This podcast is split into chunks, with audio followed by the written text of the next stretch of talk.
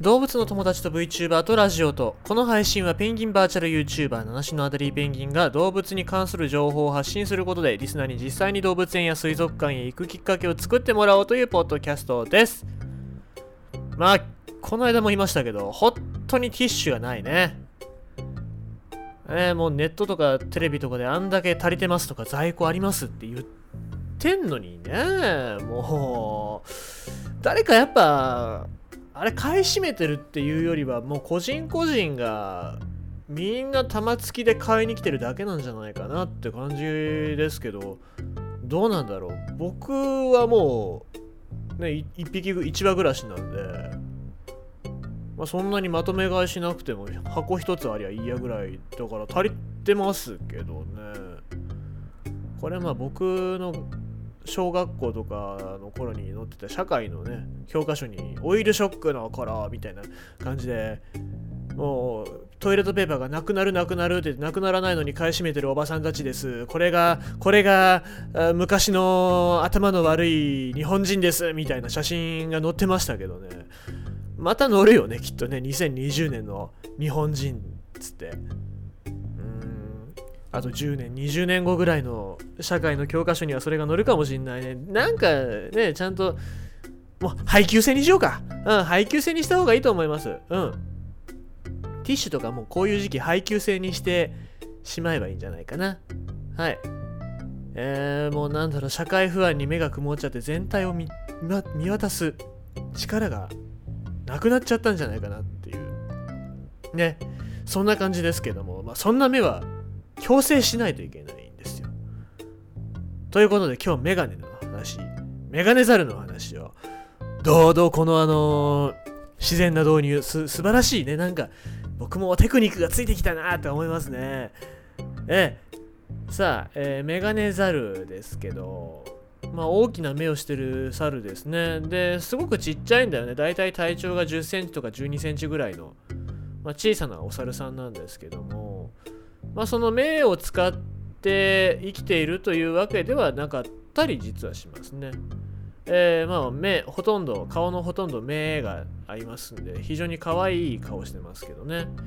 えー、どちらかっていうと狩りとかで使うのは目じゃなくて耳だって言われてます耳耳を使ってその動きを昆虫とかの動きを感知してで大体あどれぐらいの距離だなっていうのを感じてすって手出して食べるっていう。まあそういう狩りの仕方をしますね。で眼球は動かないんですよね。眼球が動かないんでその代わりフクロウみたいに、首をこうぐるぐる回したりとか。なんで首が後ろね真後ろ180度ぐらいぐるって回るんですよね。えー、芝居中達かなっていうぐらいの回り方をしますけども。今のは三国志ネタがわからない人には分かりません。はい。えー、じゃあその目は何の役に立つんだっていう話ですけどもこの目はね夜に役に立つんですよね。で暗視ゴーグルじゃないですけどそんな感じで、まあ、光をよく取り込むためにでかいんだって言われてますけども、えー、逆昼お昼日が出てる時っていうのはこれ不便なところで眩しくてよく分かってないみたいですね。その目のせいでお昼は眩しいと。なんであんまり動かないってい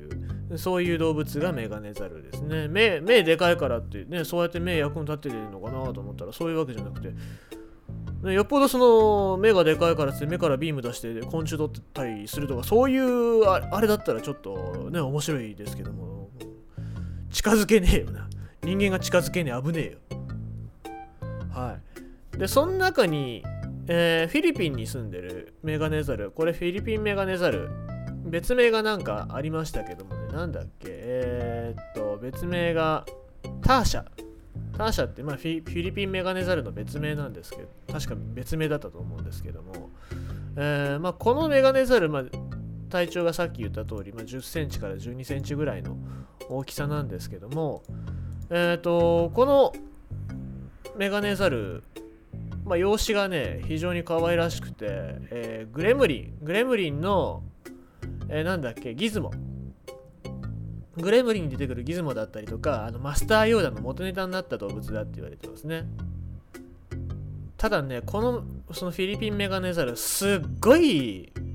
すっごい性格が何て言うんだろうセンシティブというか繊細というかで環境の変化とか、え、天候の急激なあ変化とかね、えー、あとはあの温度差。温度が急激に寒くなったり暑くなったりとか。あとは人間がねこうむやみに「わあかわいい」って触ってたりすると、えー、これ大変なんだけどこれすげえめんどくさいんだろうけど、あのストレスを感じてね自殺をしようとするっていう そういう性格なんですよね。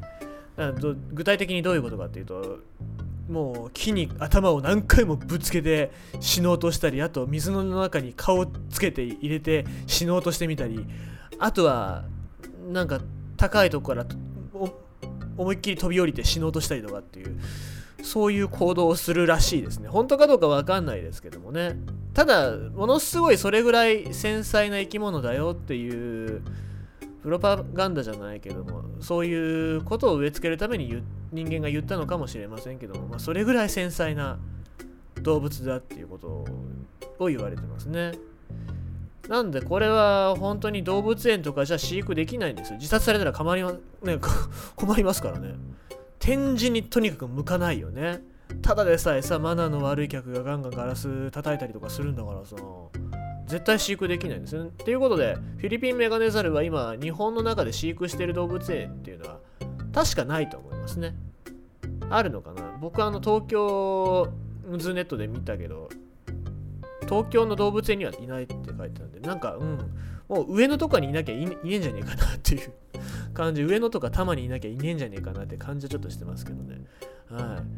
い。で、まあ、この、えー、フィリピンメガネザルが住んでるボホール島っていうのは保護地区があるんですよね。そのフィリピンメガネザルが静かに暮らすための保護地区っていうのを作ってしっかり管理してるですね。まあ、フィリピンメガネザルそこにしかいません。ボホル島ぐらいにしかいないらしいのでね、えー、そこは管理してるということですね。で、まあ、ここに関しては観光で行けるらしいんだよ。観光で行けて、その保護区の中も100円ぐらいで入れて、まあ、そのガイドさんの案内に従って、そのフィリピンメガネザルを観察することができるっていうそういう地域があるらしいんですけどもね。でまあそのお金とか保護区に入ったお金とかも全部保全のために使われてるよっていう話ですね。うんまあだからそうですね。フィリピンメガネザルだけでもないですけどもまあ僕らが生活することによってそういった動物たちのね環境とかって変わっちゃってストレスただでさえ溜めてると思いますからもしそういったところでフィリピンメガネザルみたいに自殺をしたりとかね、えー、環境が変わったことによってストレスを与えてるんだとすればまたまたやっぱちょっと考えていかないといけないかなと思いますしうんまあ保護区保護区だけじゃなくてなんか他の動物に対してもその保護区を作るんじゃなくてその日常の生活の中で僕らが負担をかけないように何か考えてあげないといけないんじゃないかなと思います。はい。まあ今日は